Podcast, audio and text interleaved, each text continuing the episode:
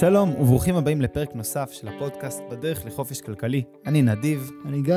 ואנחנו רוצים להמשיך ולדבר על מינוף בשוק ההון. דיברנו על זה בפרק 45, אמ, ובפרק הזה באמת דיברנו על קרנות ממונפות, דיברנו על כלי שהוא די מעניין, ששווה לשמוע את הפרק למי שלא שמע, שמאפשר לנו למנף את ההשקעה שלנו פי שניים או פי שלושה על התוצאות של תעודת uh, סל מסוימת, מדד מסוים.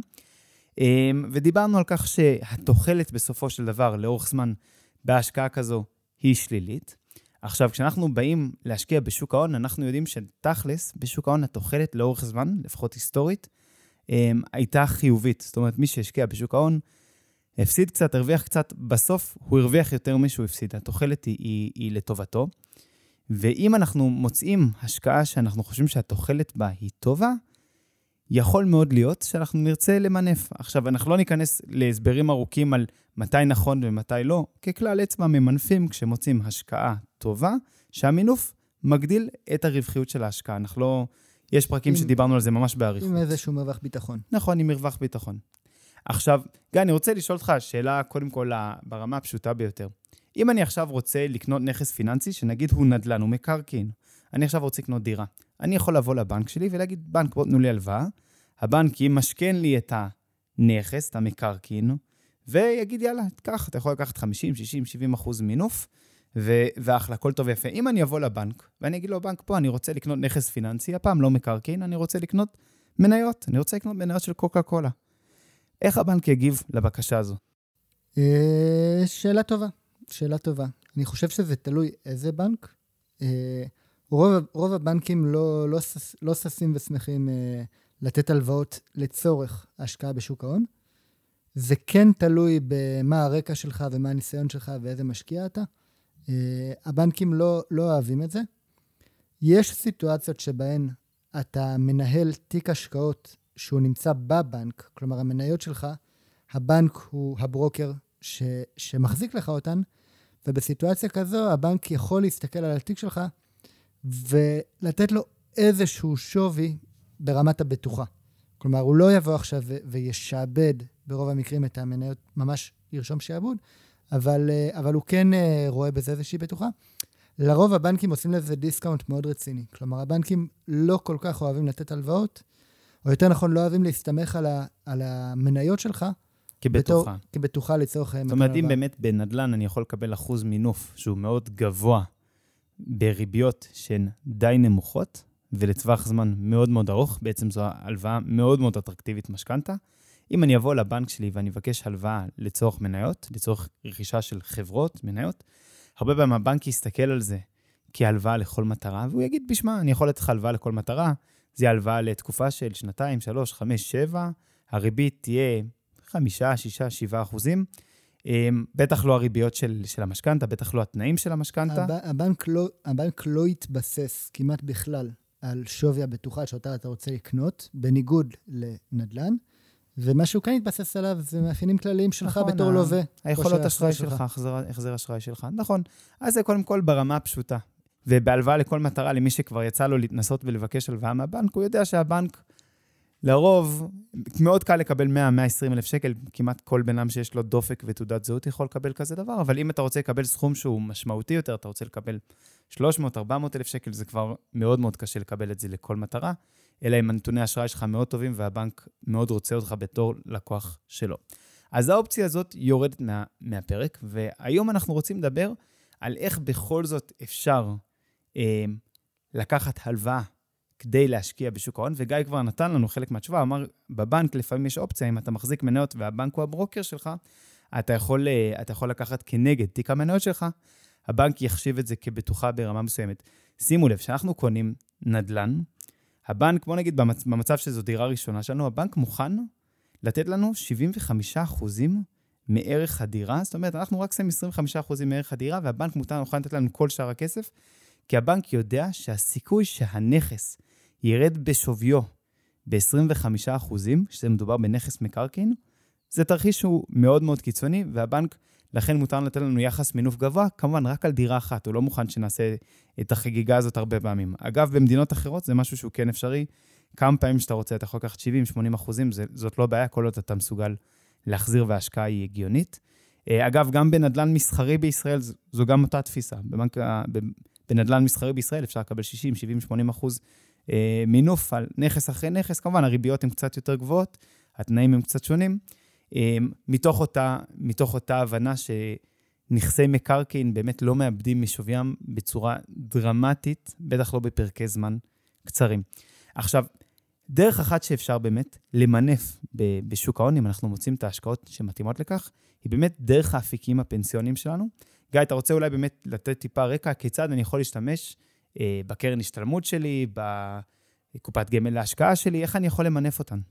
כן, אז גם, גם קרן השתלמות, קופת גמל להשקעה, פוליסת חיסכון, קרן פנסיה, כל אחד מהאפיקים האלה שיש לנו בו כסף, אנחנו יכולים לקחת הלוואה כנגדו, אה, בשיעורים שונים. אה, לא, לא ניכנס עכשיו לאיזה שיעורים, אבל בגדול פנסיה אפשר עד 30 אה, אחוז, קרן השתלמות, נזילה אה, עד 80 אחוז, לא נזילה 50 אחוז.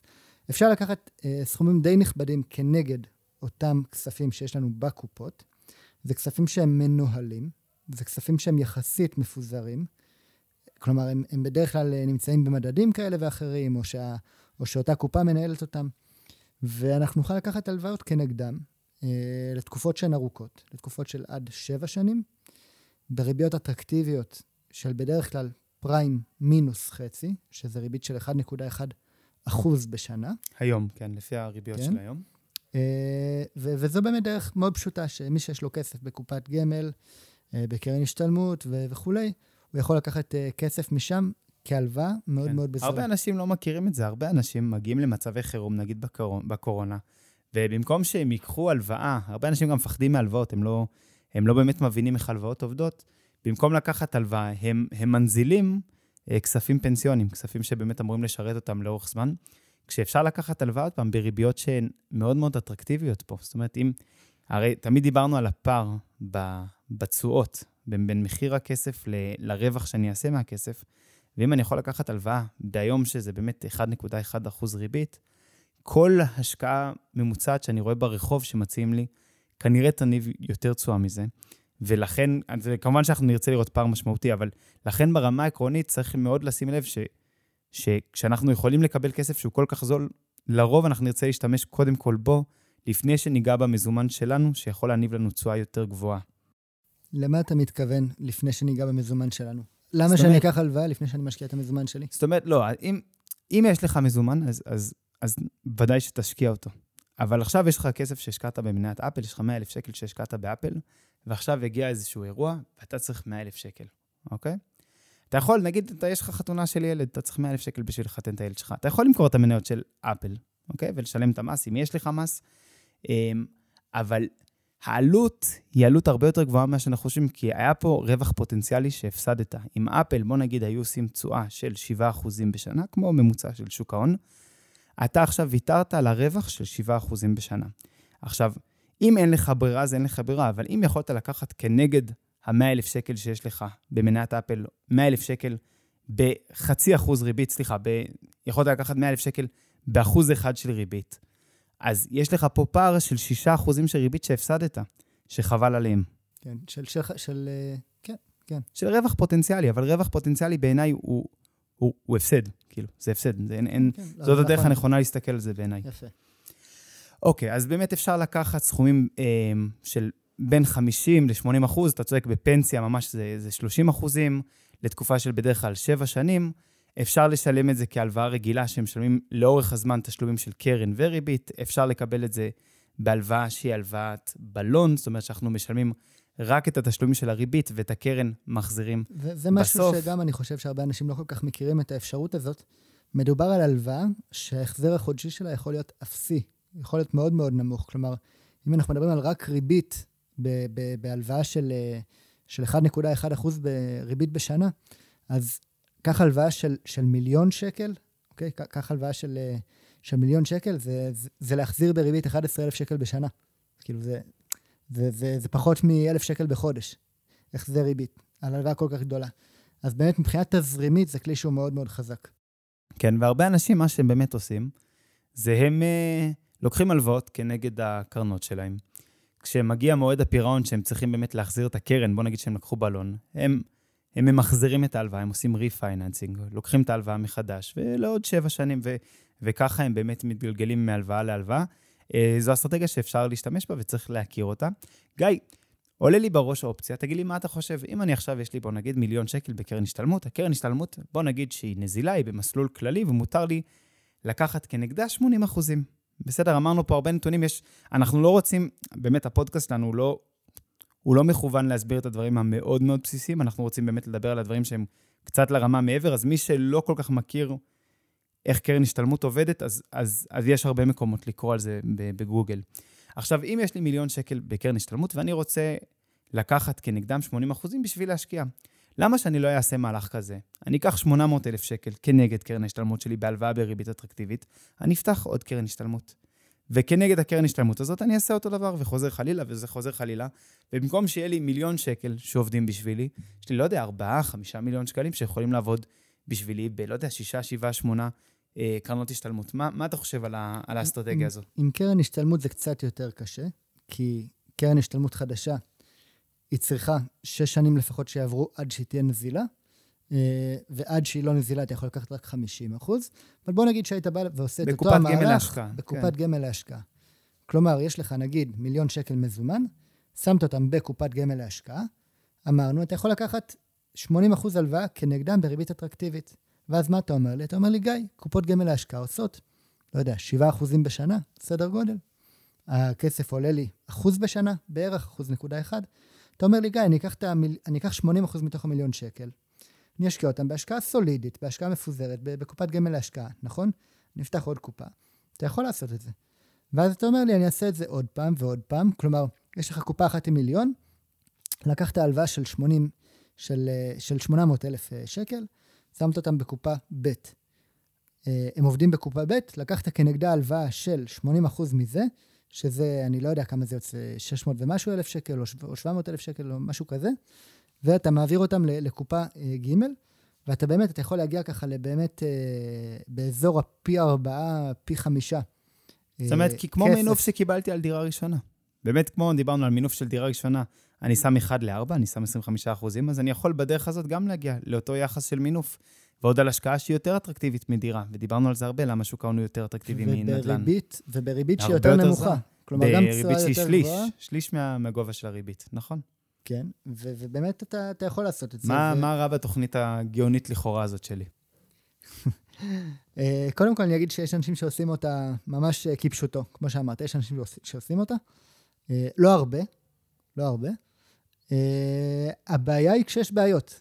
כל עוד הכל עובד, כל עוד, עובד, כל עוד הכל עובד כשורה, יש לך פי חמישה כסף שעובד בשבילך, בריבית מאוד אטרקטיבית, ואתה תרוויח יפה מאוד.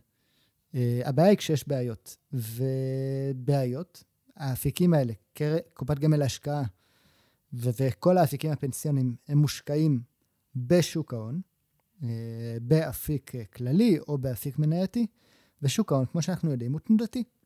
ותנודתי זה אומר שהוא עולה והוא גם יורד, תלוי בזמן, תלוי בתקופה. אנחנו לא באמת יודעים והמינוף, והמינוף הוא מכפיל כוח לטוב ולרע. נכון. עכשיו, אם שוק ההון יורד ב-10%, ואתה יש לך פי חמישה כסף שמושקע בגלל המינוף שלך, אז הירידה האפקטיבית שלך על ההון העצמי היא של 50 אחוזים. עכשיו, קודם כל, אם עשית השקעה לא טובה, ההפסדים שלך פה הם עצומים. כלומר, אני לא יודע, אם קנית ביקר מדי ואתה מממש... או שסתם משהו קרה, כן.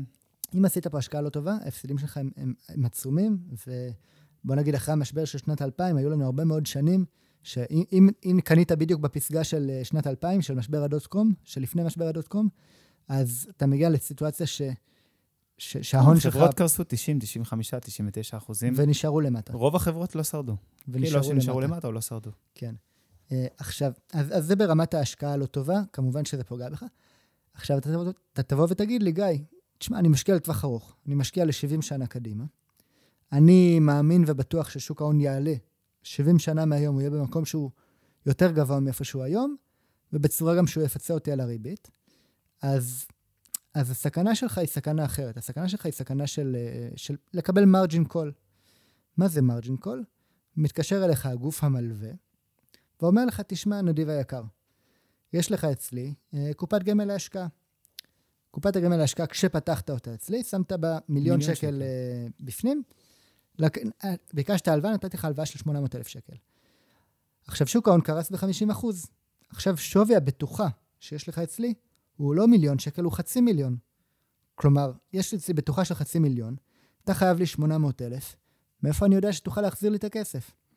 עכשיו, אותן חברות שמנהלות לנו את הכספים והלוו לנו את הכסף הזה, יש להן את הזכות, ומי שחותם על חוזה הלוואה כזה ויקרא את האותיות הקטנות, הוא יראה שזה מצוין שם, יש להן את הזכות, על פי שיקול דעתן הבלעדי, מכל סיבה שתהיה, על פי שיקול דעתן, אם הן חושבות שלח, שיש, שנשקפת סכנה לכספים שהן הלוו לך, הן יכולות לדרוש לקבל את הכספים האלה בחזרה. אני לא יודע תוך כמה זמן אפקטיבית, אבל הן יכולות לדרוש לקבל את הכספים, האלה בחזרה, זה נקרא מרג'ין קול. Uh, הכל מתקשרים אליך, בוא תחזיר את הכסף. עכשיו אתה, כל הכסף שלך מושקע בקופות אחרות. שכולם הפסידו. שכולן עכשיו ב- ב- ב- נמצאות uh, למטה. עכשיו, את השיחה הזאת לא תקבל רק מברוקר אחד, אתה תקבל מ- מכולם או מרובם, כן. ו- ובעצם אתה נכנס לסיטואציה שאין לך מאיפה להביא את הכסף, ואותו גוף מלווה יכול להגיד לך, תשמע, אני רואה שאין לך איך להחזיר לי את הכסף. אני חוששת לכספים שהלוויתי לך, לכן אני היום אמכור את הנכסים שיש לך בתיק ההשקעות, כדי להגן עליי מירידות נוספות בשוק ההון, למעשה מממשים לך את ההפסדים, ואתה נשאר בלי נכסים, אותה קופה של מיליון שקל, אתה נשאר בה בלי נכסים. נשאר עם אפס. אתה נשאר, יש לך 500 אלף שקל מזומן. אתה מצב יותר גרוע אפילו. 500 אלף שקל מזומן שמתקזזים לך כנגד החוב, אתה למעשה נשאר עם חוב של 300 אלף שקל לברוקר, נכון. בלי מאיפה להביא אותו. וזה, וזה בברוקר אחד, יש פה כמה ברוקרים שקרה לאורך הדרך. אתה כולם. מגיע לפשיטת רגל. בוא, בוא נגיד את זה בצורה הכי פשוטה שיש. במינוף כזה גבוה, בשוק ההון, במצב, בשונה אותם, באמת, זה שונה מנדל"ן. בסדר, אנחנו עוד שניה נגיע ממש ממש שונה. במצב שמכיוון שיש את האופציה הזאת של מרג'ין קול, אוקיי? גם אם אתה יודע בוודאות שעוד 70 שנה, 100 שנה, שוק ההון הולך להיות שווה הרבה יותר, מכיוון שהברוקר לאו דווקא סומך עליך ולא יהיה מוכן, הוא בכלל לא יהיה מוכן להיכנס לסיטואציה כזאת שהוא נתן לך יותר הלוואה מאשר שווי הנכסים. בדרך כלל הוא בברוקר רוצה לשמור על איזשהו יחס לטובתו, שהוא תמיד יודע שיש לו קושין, שיש לו כרית ביטחון, שאתה שמת יותר כסף במניות ממה שהוא נתן לך. אמ, ולכן האופציה הזאת של מרג'ין קול גורמת לכך שגם אם אתה יודע שטווח ארוך אתה צודק, אתה לא תגיע לטווח אתה לא תגיע לשם, אתה תימחק ואתה פשוט לא תגיע לשם. אני רוצה שנייה אחת לגעת בעניין של נדל"ן. כשאנחנו קונים נכס נדל"ן, עכשיו קניתי בית, בסדר? ולקחתי משכנתה, הבית שווה מיליון שקל, לקחתי עליו 750 אלף שקל משכנתה. מבחינת הבנק, הבית לא שייך לבנק. הבית הוא רק בטוחה של הבנק למקרה שאני לא אצליח לשלם את התשלומים שלי. זאת אומרת, אם קניתי בית במיליון שקל, והבית הזה צנח בערכו ל-100 אלף שקל, כל עוד אני ממשיך לשלם לבנק את תשלומי הריבית שלי, את הקרן ואת הריבית, כפי שסוכם בינינו, לבנק אין שום זכות לקחת לי את הנכס. עכשיו, ברור שמבחינה פיננסית, וזה מה שראינו במשבר של 2008, אם אני רואה שהבית שלי, שחשבתי שהוא היה שווה מיליון שקל, קניתי אותו במיליון, ועכשיו אני משלם עליו משכנתה, כאילו הוא היה שווה מיליון, אבל הוא שווה לי הרבה פחות, הדבר ההגיוני לי זה להגיד לבנק, תשמעו, קחו את הבית, אני לא רוצה את זה. בארצות הברית, אגב, יש ממש אפשרות חוקית, בישראל זה לא קיים, לבוא לבנק, להגיד, טוב, קחו את הבית. זהו, ובזה זה נגמר. קחו את הבית, שחררו אותי. שחררו אותי מהחוב בישראל, אתה, אתה גם ייקחו לך את הבית, וגם ישאירו אותך בחוב הזה, וילכו להוצאה לפועל וכולי. זה משהו מאוד מעניין ש... שקיים בארצות הברית, אולי, אולי אפילו טיפה בעייתי. אפשר לדבר על זה טיפה בהמשך. עכשיו, אני אגיד משהו לגבי אותו מרג'ין קול מהברוקרים אה, הישראלים, מאותן חברות שמנהלות לנו את הכספים. אני לא, אני לא יודע אם ברגע שהשווי הבטוחה שלנו יורד מתחת לשווי ההלוואה שלנו, אני לא, אני לא יודע אם באותו הרגע נקבל מהם טלפון. כלומר, מדובר פה כן על גופים ש, שיש להם עוד שיקולים, כן, חשוב להם מאוד לשמור על הבטוחה שלהם, אבל יש להם עוד כל מיני שיקולים של, של שימור לקוחות, של נראות בציבור הישראלי. אני לא חושב שזה יהיה ברמת המימוש ה, המיידי בהכרח, אבל זה, זה, זה, זה בהחלט יכול להיות בעייתי. כלומר, יש להם... אתה יכול... נתון לחסדיהם. במצב כן. כזה אתה נתון, אתה נתון לחסדיהם. זה, זה מקום, באמת ה... זה מקום לא טוב להיות בו. אני אגיד עוד מילה על, על הנושא של הסכנות. דיברנו על קריסה של שוק ההון. גם אם שוק ההון, גם אם הטריגר הוא לא הקריסה של שוק ההון, לקחנו פה הלוואה של סכומי כסף מאוד מאוד גדולים, בריבית שהיא משתנה. הריבית הזו היא מורכבת מריבית בסיס, שהיא לרוב ריבית הפריים. ריבית הפריים היא במרווח של 1.5% מעל ריבית בנק ישראל. כלומר, ריבית בנק ישראל היום היא 0.1, לכן ריבית הפריים היא 1.6, וההלוואה שקיבלנו היא צמודה לריבית הפריים אה, בשיעור של מינוס חצי, כלומר 1.1. אם ריבית בנק ישראל עכשיו עולה, זה לא חייב להיות במיידי, יכול להיות לאורך שנה, שנתיים, עולה ב-3-4 אחוזים.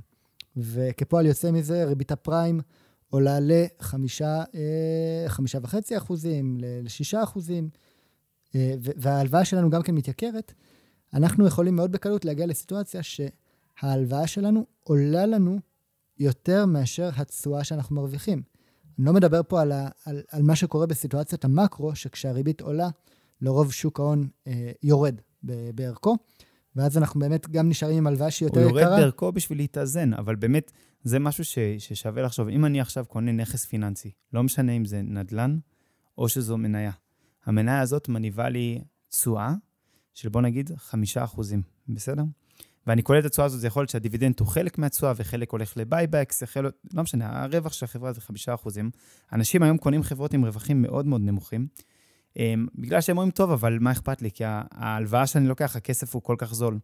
ואם באמת הכסף הופך להיות פחות זול, השוק יצטרך לתמחר את הכל מחדש, כי פתאום לא שווה לקחת הלוואה שעולה לי 5-6 אחוזים בשביל נכס מסוכן, אוקיי? שעכשיו, אה, שעכשיו, שאני קניתי אותו במחיר שמניב לי 3-4 אחוזים או 5 אחוזים, אמ, כן. המצב עכשיו, הזה הוא מאוד מסוכן. הוא מאוד מסוכן. אה, אני חושב שהשאלה המתבקשת היא, אם ככה, אז אולי בכלל לא כדאי לקחת את ההלוואות האלה. הן כל כך מסוכנות. בוא, בוא לא ניגע בהן. כאילו, זה, זה...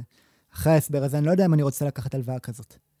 אז, אז יש, יש לי שתי תשובות. קודם כל, באמת יש את, ה, את המרווח שדיברת עליו קודם.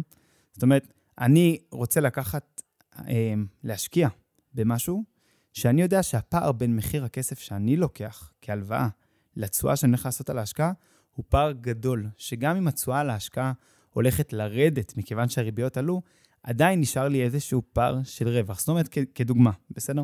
אם אני עכשיו, יש לי שתי אופציות לקנות דירה. יש לי דירה בתל אביב, שמניבה לי 2% תשואה, ודירה בדימונה שמניבה לי 5% תשואה, אוקיי? הריביות היום הם, נגיד הריביות הן מאוד מאוד אפסיות, מאוד נמוכות. אז אני יכול לקחת ריבית של 2% מבנק לאומי כמשכנתה, ואז אני אומר, בסדר, אני אקנה את הדירה בתל אביב, השכירות והריבית יתאזנו פחות או יותר, אבל תהיה לי את העליית ערך ושם אני ארוויח. או אני יכול לקנות בדימונה ולהגיד, כבר רק מאלמנט השכירות יש לי פער פה של 3%, שזה גם לא פער עצום, בין מחיר הכסף לבין התשואה שלי על הכסף. ואני יודע שגם אם התשואה שלי על הכסף קצת תרד, אה, עדיין המרווח הזה נותן לי איזושהי שכבת הגנה. וככל שהמרווח הזה יותר גדול, יש לי יותר שכבת הגנה. זה, זה באמת משהו שכדאי לשים לב אליו. באמת, אם מדברים על נדל"ן ישראלי, שזה לא הנושא של הפרק, שהנדל"ן הישראלי, כשאתה הולך למקומות אולי הכי מסוכנים בישראל להשקעה מבחינת האוכלוסייה, השאלה אם אתה באמת תקבל את השכירות וכולי, מלחמות, אזורי גבול, אתה מוצא שהתשואה היא, היא, הפער שלה הוא לא מאוד מאוד גדול מהריבית הממוצעת במשק אה, להלוואות, וזה יוצר סיכון. בעצם אנשים, אנשים מחפשים תשואה, והם הולכים יותר ויותר מסוכן בשביל למצוא את אותה תשואה נמוכה. אז אתה אומר שכן הגיוני לקחת הלוואות כאלה, במצב שבו המרווח של הריביות הוא, הוא מספק, כלומר יש לנו איזשהו מרווח הגנה. ו- ומצד שני, צריך שבאמת האחוז המינוף שלי כנראה באמת יהיה יותר נמוך. בגלל, אני מוכן לקחת אחוז מאוד גבוה על המינוף בנדל"ן, גם בגלל שנדל"ן, אני תופס אותו כמאוד בטוח, וגם בגלל שאני יודע שמי שנתן לי את המינוף, הבנק, לא יכול לממש אותי בכל תזוזה. אה, בגלל שבמניות אני יודע שהמשחק הוא אחר. אני לא ארגיש בנוח, בטח לא בשוק יקר, להתמנף יותר מ... 110, 120, 130 אחוזים. אני לא ארגיש בנוח להגיע ל-200 אחוזים, בעצם, יחס של 1 ל-1. שבנדל"ן אני לא מוכן להשקיע ביחס של 1 ל-1, זה לא נראה לי אטרקטיבי. כי זה יחס שהוא נמוך מדי. נכון, בדיוק. אז זה באמת תלוי במה ה instrument ובאמת מה התנאים של ההלוואה. זה לא רק מה הריביות. הרבה אנשים מתמקדים בהלוואות בלדבר על הריבית, הם לא מבינים שהתנאים הם, הם החלק אפילו היותר חשוב. כן. עכשיו, עוד, עוד אה, נקודה שיכול... בהשקעות, דיברנו בשוק ההון על זה שכדאי אה, לפזר בין כמה מניות שונות, שיש הרבה סכנה בלהשקיע רק במניה אחת, אבל שאנחנו לא רוצים לפזר יותר מדי. ספציפית, אני ואתה, מי שמחליט להשקיע במדדים, במדדים זה בסדר, אני חושב שגם דיברנו על זה, ואולי נדבר על זה בהמשך. באופן כללי, בהשקעות, מאוד מאוד חשוב להשקיע באפיקים שהם מגוונים. באפיקים שהקורולציה ביניהם היא, היא נמוכה, אה, אולי אפילו שלילית, אין הרבה אפיקים עם קורולציה ממש שלילית, אבל אה, אם יש לי תיק מסוים בשוק ההון, נגיד שאותו מיליון שקל, שהבאנו בדוגמה מקודם, שמתי אותם בקופת גמל להשקעה, והם עובדים בשבילי בשוק ההון, אם אני לוקח עכשיו 80% הלוואה כנגדם, אני לוקח סיכון מאוד גדול אם אני מכניס אותם לשוק ההון, כי הקורולציה היא 1 ל-1, קורולציה של 1. לעומת זאת, אם אני לוקח את הכסף הזה ואני משקיע אותו, לדוגמה, בהלוואות חברתיות, ש- שיש עליהן תשואה, אני לא יודע מה התשואה הריאלית היום, 4 או 5 אחוזים. בין 5 ל-7 אחוזים. אני מניח שריאלית זה אזור 4-5 אחוזים. יותר גבוה. אז בעצם, כשאני משקיע באפיק הזה, אין לו קורולציה, בטח לא מלאה, לשוק ההון. כלומר, שוק ההון קורס, זה לא משפיע באופן ישיר, זה כן משפיע קצת. זה לא משפיע באופן ישיר על היכולת של האנשים שהלוויתי להם את הכסף להחזיר לי את החוב, כי האנשים האלה מחזירים לי את החוב לרוב מהפעילות שלהם, מהעבודה שלהם, לאורך זמן, ו, וגם בהלוואות החברתיות למשל, ההלוואה מתחלקת על פני הרבה מאוד לווים, על פני, זה יכול להיות אלפי לווים, אז אני משקיע פה בשני אפיקים עם קורולציה מאוד מאוד נמוכה. ואז אם שוק ההון יורד ב-50%, ונכון, לקחתי הלוואה של 80%, ואז אני מקבל את ה margin call, בסדר, אין בעיה, אני אמכור חלק מה, מההלוואות שהשקעתי בהן, ואני אכסה את ההלוואה. כלומר, כשאנחנו משקיעים עם מינוף, אנחנו תמיד צריכים להבין מה הסכנה מבחינת תנאי ההלוואה שדיברת עליהם, לקבל margin call, ומה האפשרויות שלי להתמודד עם אותו margin call. כן, אז אם אני באמת רוצה טיפה ל- ל- לסכם את הדרכי התמודדות, אני חושב שבואו נעשה פשוט רשימה פשוטה. א' כל, יחס מינוף ליחס חוב לאקוויטי, להון, שהוא יחס סביר. אני לא רוצה להגדיר בדיוק בכמה הוא, אבל יחס סביר בטח לא יחס של 1 ל-5, כמו שנתתי בדוגמה מקודם, של מי שלקח אה, הלוואה כנגד הלוואה כנגד הלוואה. דבר שני, באמת אה, קורולציה שהיא לא קורולציה מושלמת של 1 ל-1. זאת אומרת, לקחתי כסף מנדל"ן, השקעתי בשוק ההון, משוק ההון, בהלוואה חברתית, וכן הלאה. דבר נוסף זה באמת להשתמש באופציות בשוק ההון שמגנות עלינו מפני תרחישי קיצון. דבר, אה, דבר נוסף זה להחזיק במניות בתוך שוק ההון, שיש להם קורלציה הפוכה לשוק ההון. אפשר להחזיק באג"ח, שיש לו קורלציה הפוכה לשוק ההון. יש כל מיני דרכים, זאת אומרת, אם מישהו אומר, אני רוצה את האקסטרה גז, אני יודע שאני יכול לעשות תשואה, להרוויח תשואה של 10% בשנה, אני רוצה את הקצת יותר, את ה-2-3% האלה יותר בשנה, אני מבין שבריבית דריבית, לאורך 20-30 שנה, זה יעשה הבדל עצום, הבדל עצום, בין משקיע טוב למשקיע מצוין. זה הבדל, ההבדלים האלה הם, הם הבדלים עצומים, ואז אז פשוט צריך להתכונן לגם איך אני, איך אני תמיד מגן על עצמי מפני המרג'ין קול. בטווח הארוך, התיאוריה הזאת כנראה תתברר כנכונה. כנראה השווקים הפיננסיים יהיו הרבה יותר יקרים, ומי שיעשה את זה ירוויח הרבה. הוא צריך לבדוק איך אני לא נמחק. בסדר, ויש כל מיני דרכים איך, איך, איך לא להימחק. יש לך עוד דרכים שכדאי לציין אותם? אני חושב שאלה הדברים, באמת בסוף תמיד להבין מה תרחיש הקיצון, להבין שתרחישי הקיצון יקרו.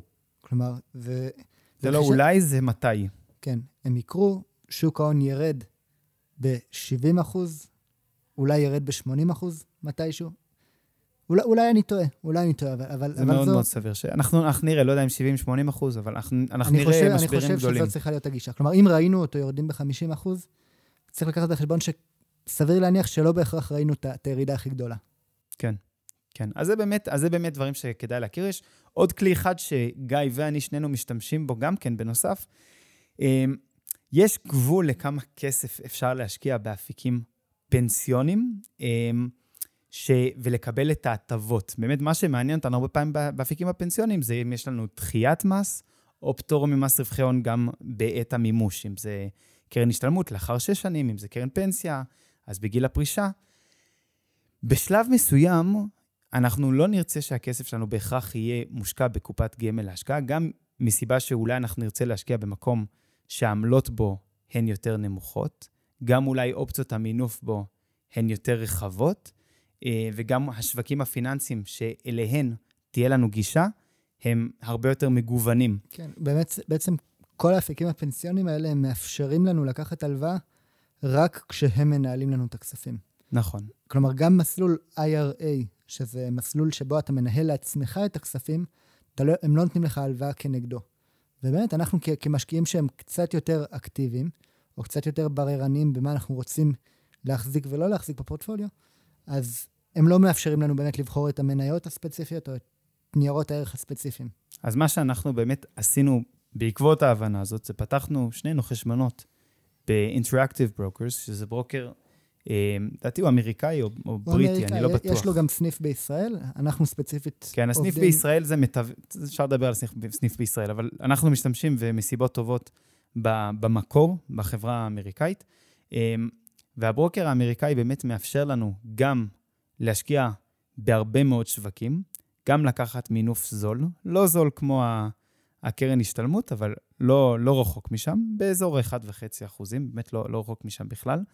אמ, והוא נותן לנו להגיע ליחס מינוף מקסימלי של 100 אחוזים, זאת אומרת 200 אחוזים כולל ה- הקרן שלנו, זאת אומרת 1 ל-1. ובנוסף, אנחנו יכולים להשקיע פחות או יותר באילו מניות שבא לנו.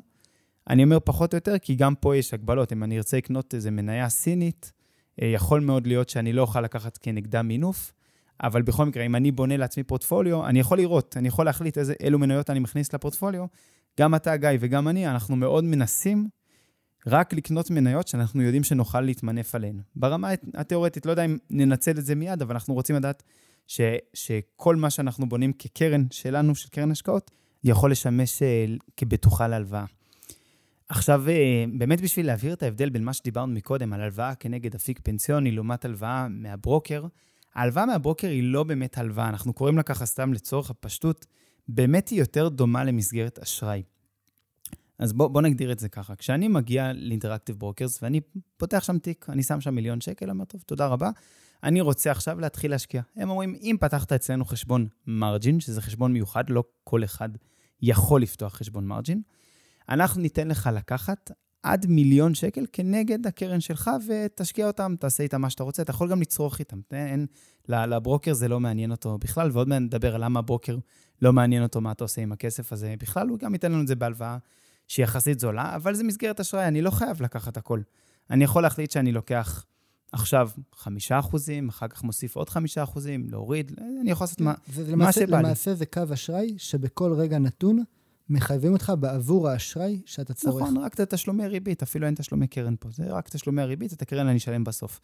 אמ, כשאני עכשיו לוקח הלוואה, אה, ומקודם הזכרת שיש אפילו חוזה, כשאני לוקח הלוואה עכשיו כנגד אפיק פנסיוני, אני צריך לחתום על חוזה.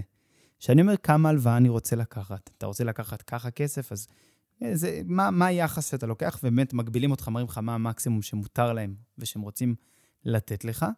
אמ, ולהלוואה הזאת יש תנאים, יש תאריך אה, פירעון. כשאני לוקח אה, את אותו קו אשראי, את אותה מסגרת אשראי מהברוקר, זה משהו שאין לו, לו תאריך פירעון. אני יכול עכשיו ללוות כסף מהברוקר, להשקיע אותו, ואז בהמשך ללוות עוד כסף ועוד כסף, וכל עוד הקרן שלי עולה בשוויה, אני יכול להמשיך כל הזמן לקחת עוד ועוד כסף ולהשקיע עוד ולגלגל עוד ועוד כסף אה, בשוק ההון.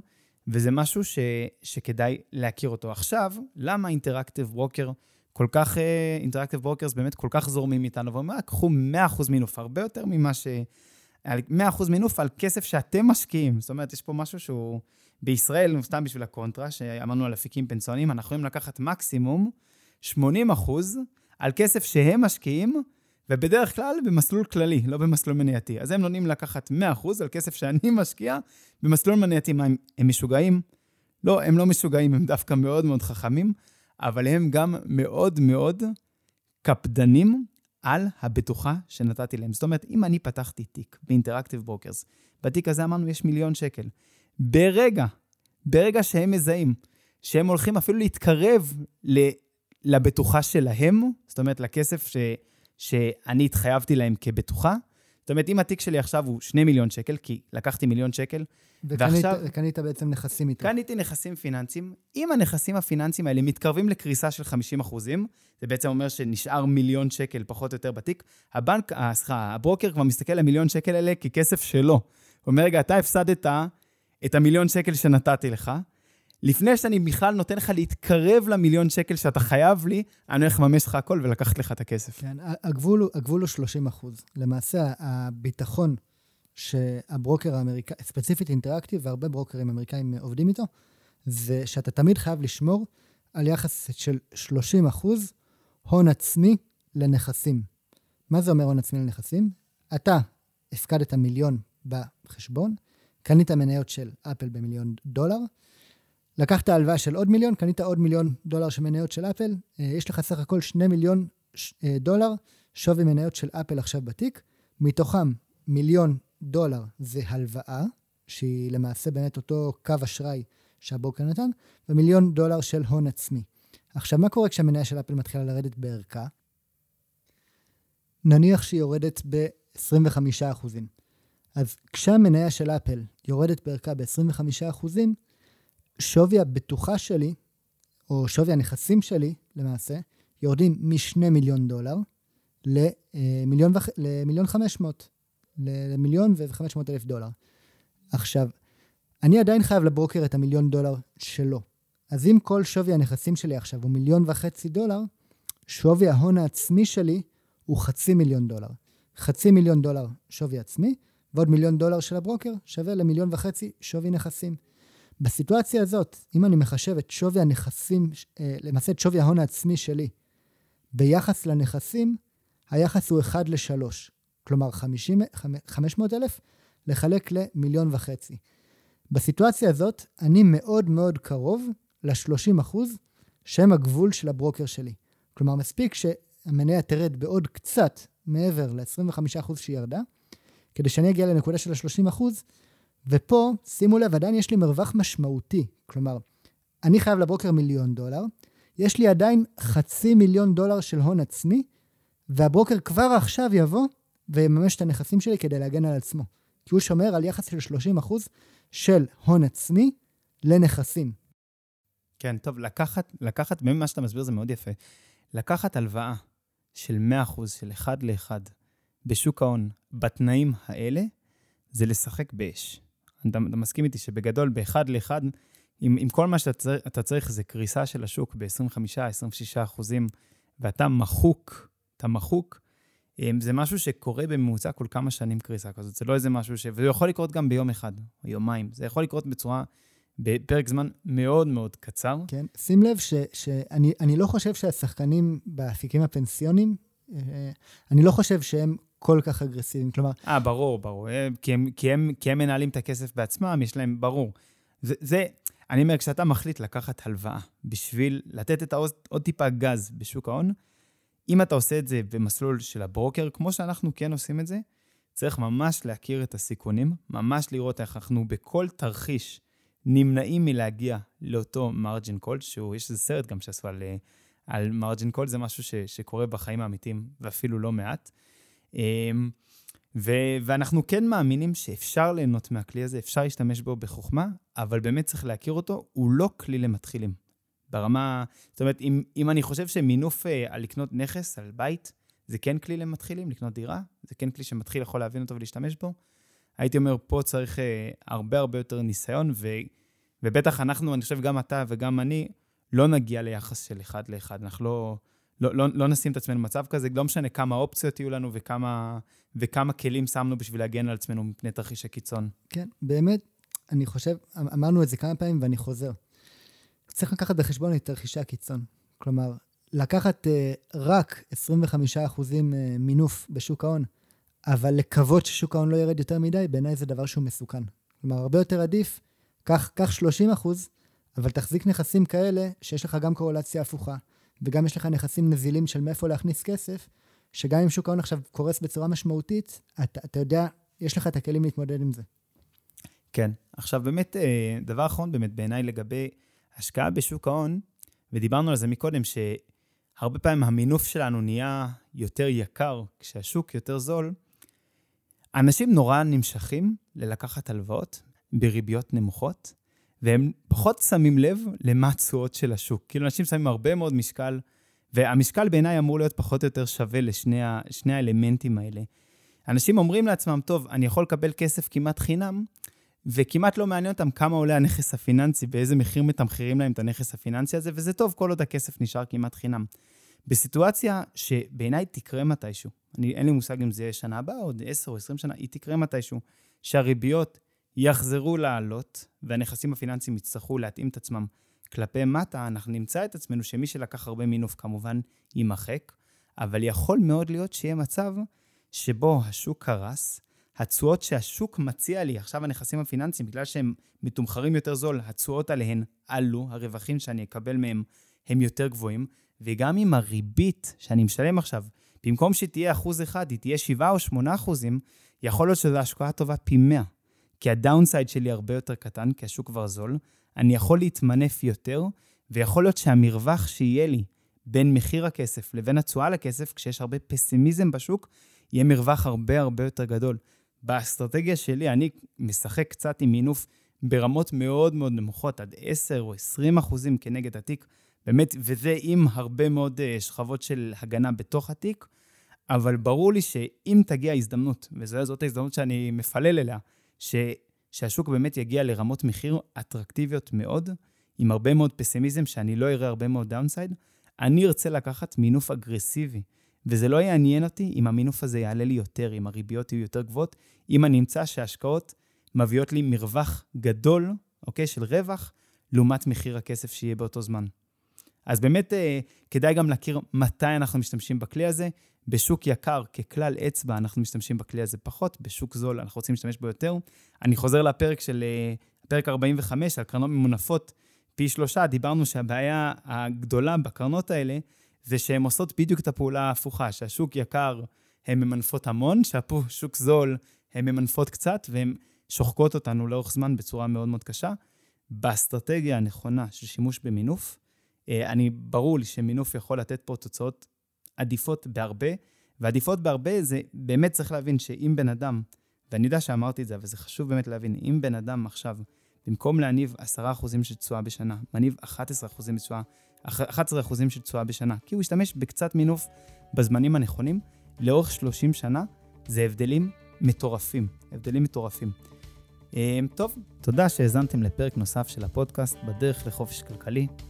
אתם מוזמנים לעקוב אחרינו בדף הפייסבוק, לשאול שאלות, להעיר הערות. איננו יועצים פיננסיים, ולכן יש לקחת כל מה שנאמר בפודקאסט בערבון מוגבל. אנחנו בסך הכל משתפים אתכם בדרך שלנו לחופש כלכלי. בהצלחה.